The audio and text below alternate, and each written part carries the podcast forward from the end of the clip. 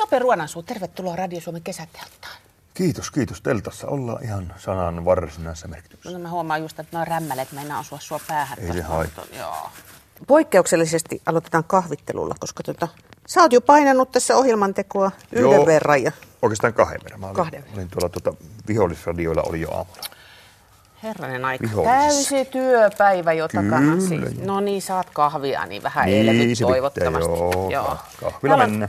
Pikkusen pimiää on, mutta yritä tähdätä Joo, ei se siihen. mitään, kun tähdätään tuossa valossa. Tuossa, Tota, käytätkö sä... Maitoa löytyy tosta, Joo. sokuri löytyy tosta. Joo, maitoa, en mä sokeria. Niin, sä et sokeria taida saada koskea edes. En mä oikein mielelläni, mielelläni koska tuota diabetes. Kai mä sulle. Kaija vaan. Täällä olisi ruisleipää. Ai, tomaattisolakurkku kuulostaa minun jutulta. Kuinka helppoa sulla on tuommoinen siirtyminen tilanteesta toiseen? Mä oon aika tottunut sellaiseen. Tämä duuni, mitä mä oon tässä kohta 36 vuotta tehnyt, niin kyllä se, niin kuin, se on ollut koko ajan sitä, niin sitä ei säikähän oikein mitään. Sitten jotenkin, kun se oma formaatti ja se oma jormaatti, niin se on helppo vie mihin vaan ja sen kanssa aina mennään. Että eipä mä sitten mitä hyvänsä, vaikka nyt vaikka, jos mä vaikka näyttelen jossain sketsiroolissakin, niin se on kuitenkin se jopenleima siellä aina. Sehän on vähän niin kuin sä pukisit jonkun tällaisen uniformun päälle. Mm. Sitten se on kiva, kun se on loma, niin on kiva esimerkiksi mennä vaikka mökille ja tavallaan heittää naulakkoa se. Osaatko sä luopua siitä omissa oloissa? Aika hyvin. Lapset pitää sitä huolen, että isi on vaan isi. Mutta onhan sulla täytynyt olla jonkunnäköistä luontaista lahjakkuutta siihen varmaan ihan pienestä pitäen, että sä osaat kohdata ihmisiä. Joo, se, se mä näen nyt, nyt niin kuin selvästi, kun mulla on kuusivuotias poika. Tytär on jo 20. Tytöllä vähän eri asia, mutta pojasta, omasta pojasta näkee sen, että, että tuota, minkälainen itse on ollut. Hyvin tämmöinen niin kuin rämäpäinen menee. Jos nyt po- poika on mukana, vaikka mennään kauppaan, niin se menee sinne tiskille ja sanoo heti sille tytölle ensimmäisenä, että minäpä on kuusi vuotta.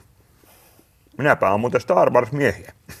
Ihana aseista riisuva Mm. Joo, se on erittäin asestari. Ja just se, sillä, mä, mä niin koen, että sillä samalla asenteella mä oon ollut aina itsekin liikkeelle. Ja si- sillä mä oon päässyt omasta mielestäni aika pitkälle.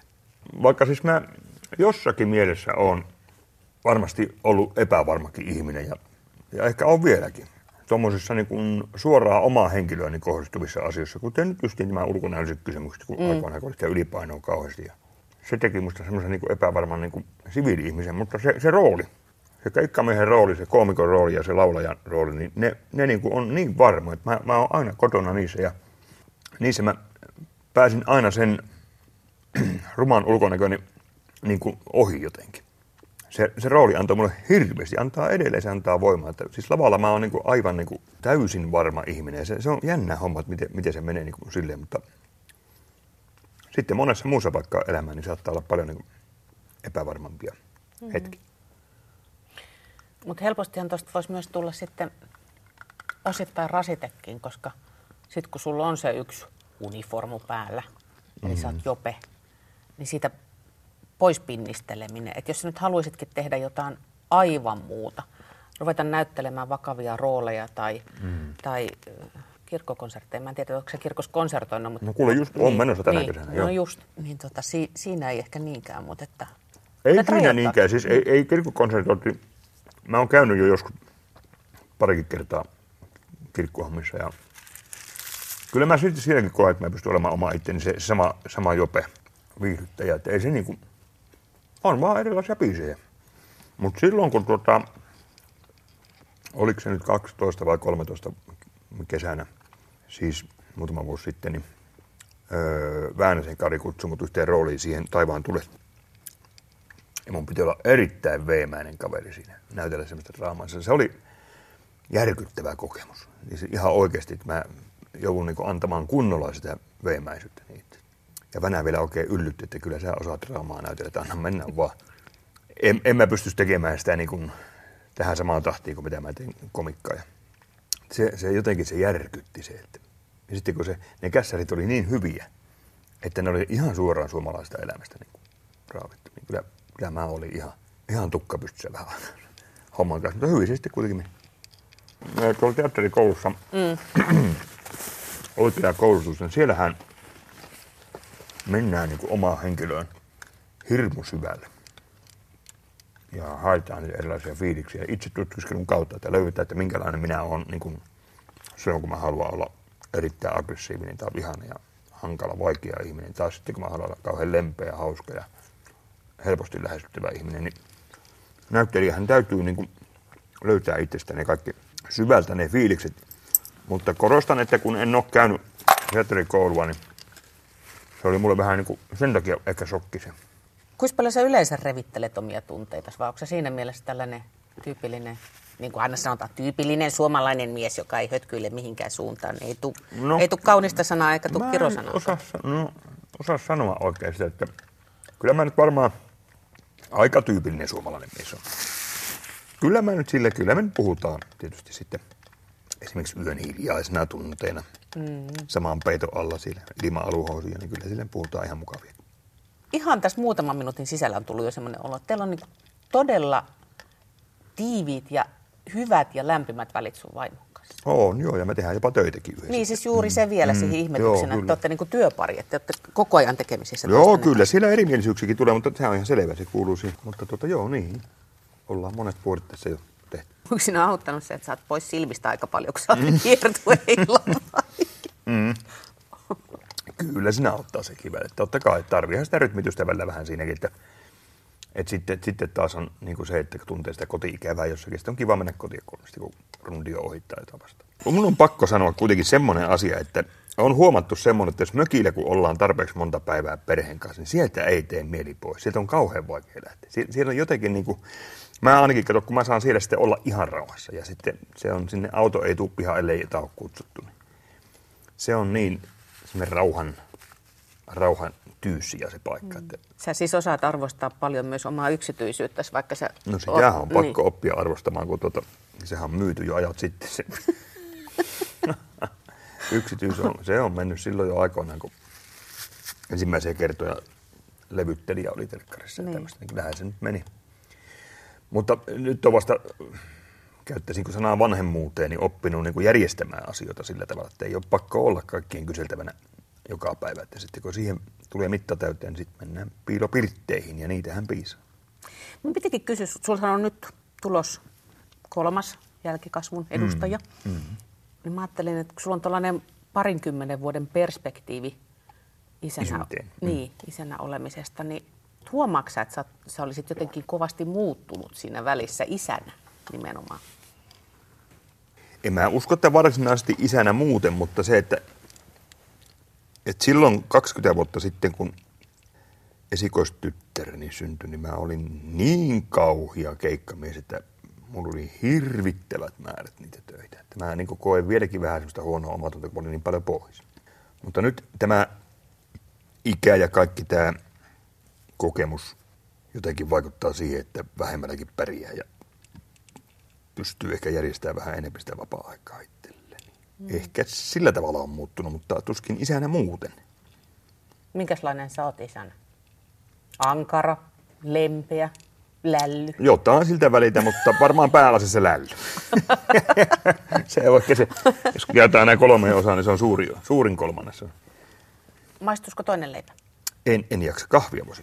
Kahvia nappaappa Joo. siitä, koska sitten sen jälkeen pääsee pötköttelemään. Joo niin, Teltan kylläpä ulkopuolella. väänsin tämän muuten aika hyvin. Annappas kun, Annappa kun äitees. kun äiti avaa. No niin, hömpätään nyt Joo. kun kaffit tässä. Sinne Ilman semmonen- konjakkia. Ilman konjakkia. Kiitos, kiitos. Kuinka hyvin sulta on sujunut tuo ilman konjakkia?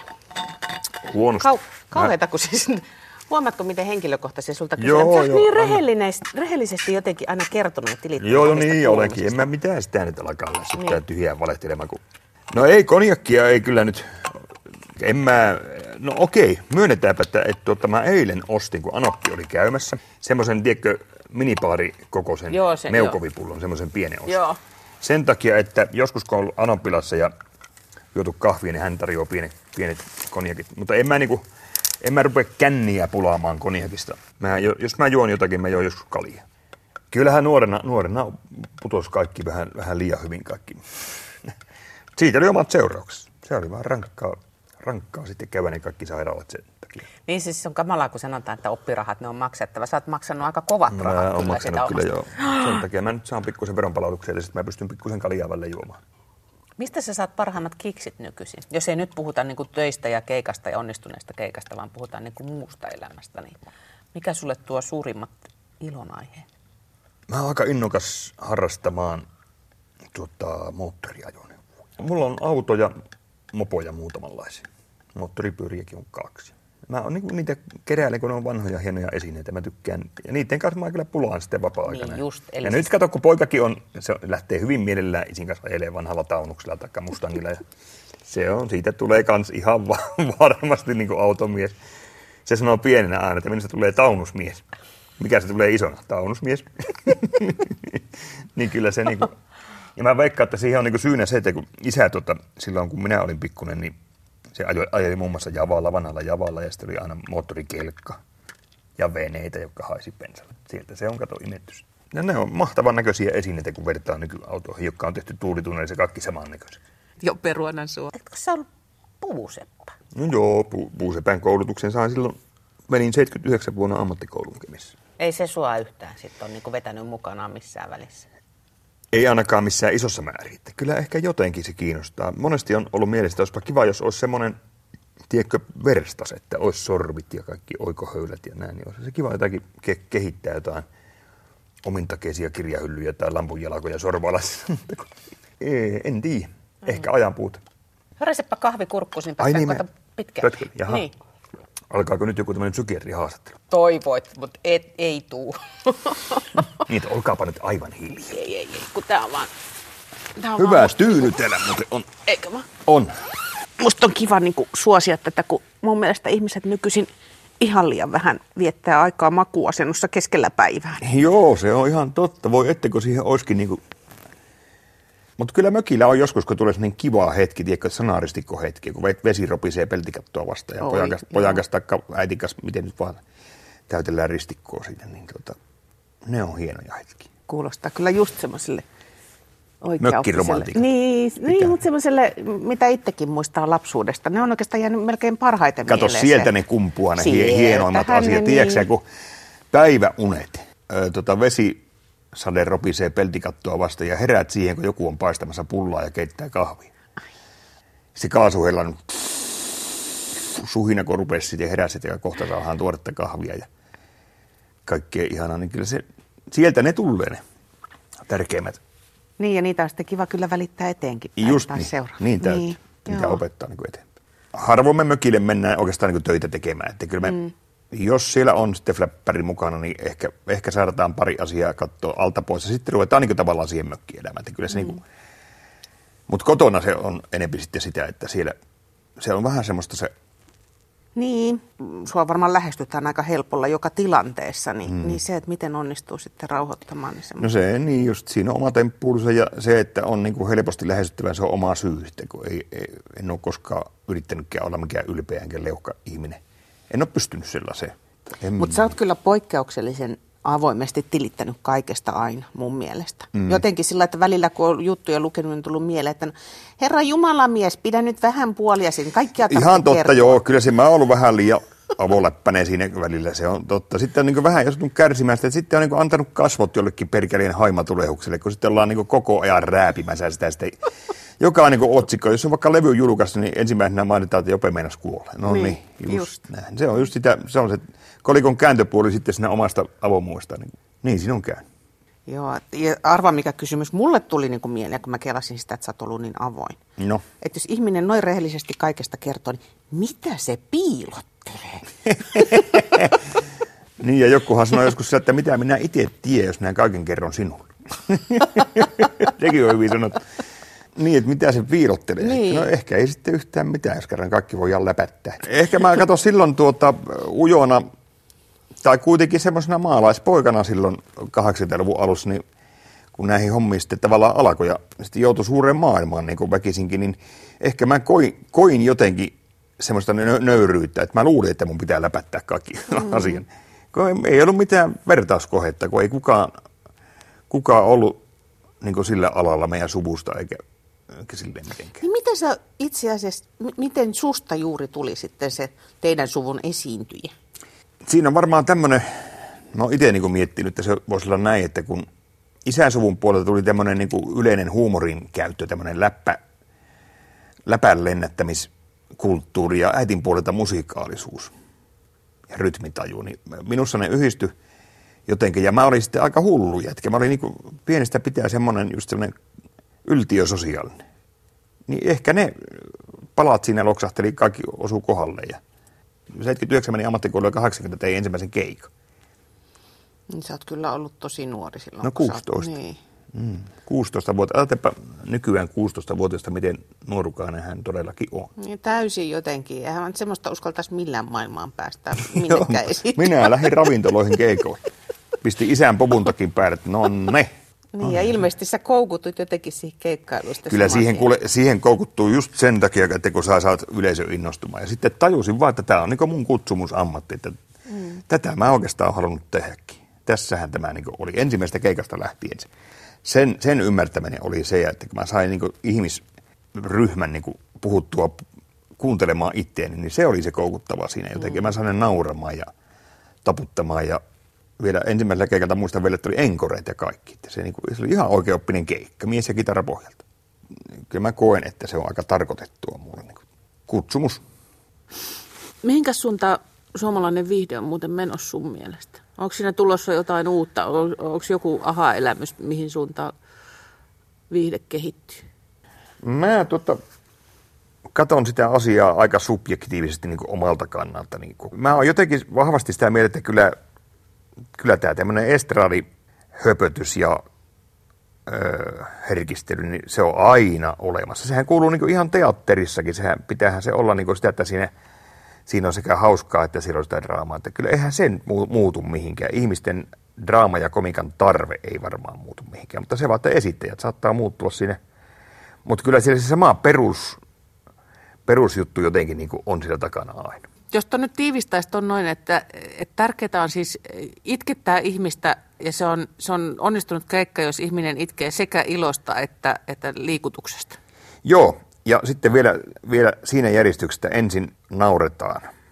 Mun keikka on aina, että mä lopussa esitän sitten näitä enkerilauluja ja pistän niin kuin, tai yritän ainakin pistää ihmiset niin hiljentymään ja kuuntelemaan. Kyllä se vaan toimii edelleen. Ihmisen perusluonne on se, että kun se aikansa nauraa, niin se se kääntyy sille herkemmälle puolelle sieltä vasta. Se ei mene toisinpäin, mm. koskaan toisinpäin, en mä, en mä usko ainakaan. Mutta mehän janotaan onnellisia loppuja, mutta se ei tarkoita nauravaa loppua. Ei, siis. ei, kyllä se pieni kyynel sille lopussa on yhtä onnellinen. Sitten mä monesti vielä teen, aika monesti nykyään keikalla teen vielä sitten sen, että kun mä viimeisenä laulan enkelitä toisille, tai jotain vastaavaa ja oikein nättiä siinä ja sitten tulee isot aplodit. Mä useimmiten vielä haluan niin kuin heittää semmoisen pienen piikin siihen, että en mä nyt näin haikeasti halua tätä lopettaa ja täräytä jonkun hömelön jutun siihen vielä. niin. Se on mielenkiintoinen maailma. Kun sitä on kauan tehnyt, niin sitä alkaa niin oivaltamaan tuosta ihmisten käyttäytymisestä. Niin kuin, sitä alkaa niin arvailemaan, että nyt menee varmaan, kun mä täräytän tohon ton, niin mä tiedän, että se toimii tohon tolleen noin. Siihen tulee semmoinen Sä ootkin just oikea ihminen nyt kuule palauttamaan mun uskoni ihmisiin, kun musta tuntuu, että tässä on jotenkin vuoden aikana ollut vähän koituksella.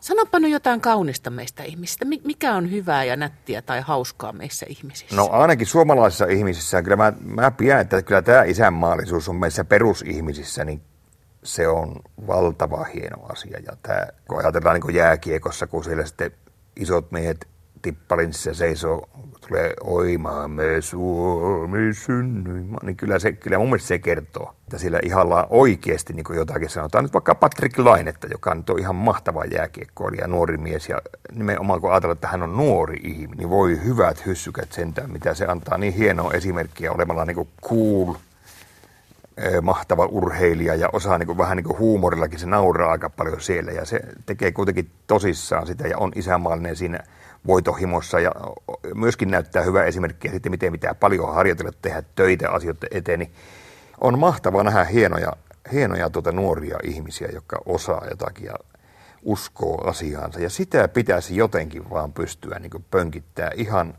valtiotasolla jotenkin se pitäisi niin tajuta se, että kunnolla pönkittää, antaa nuorille mahdollisuuksia ja saahan ne uskomaan itseensä. Eihän ne usko kohta itseensä, jos ne katsoo telekkarista koko ajan jotain No en nyt rupea tässä ääneen haukkumaan mitään, mutta semmoista se on. Niin, kun sähän oot tosiaan sitten tehnyt kaikkea semmoista, mitä, niin kuin se, tuntuu, että mikään, mikään ei ole mahdotonta, joka on musta ihmisessä aina hämmästyttävä piirre, että no mistä se semmoinen sitten usko itsensä löytyy, että sullakin niin mitä tahansa, sä näyttelet ja imitoit ja laulat ja Joo, soitat sitä... sitä sun tätä ja piirret ja... Mm.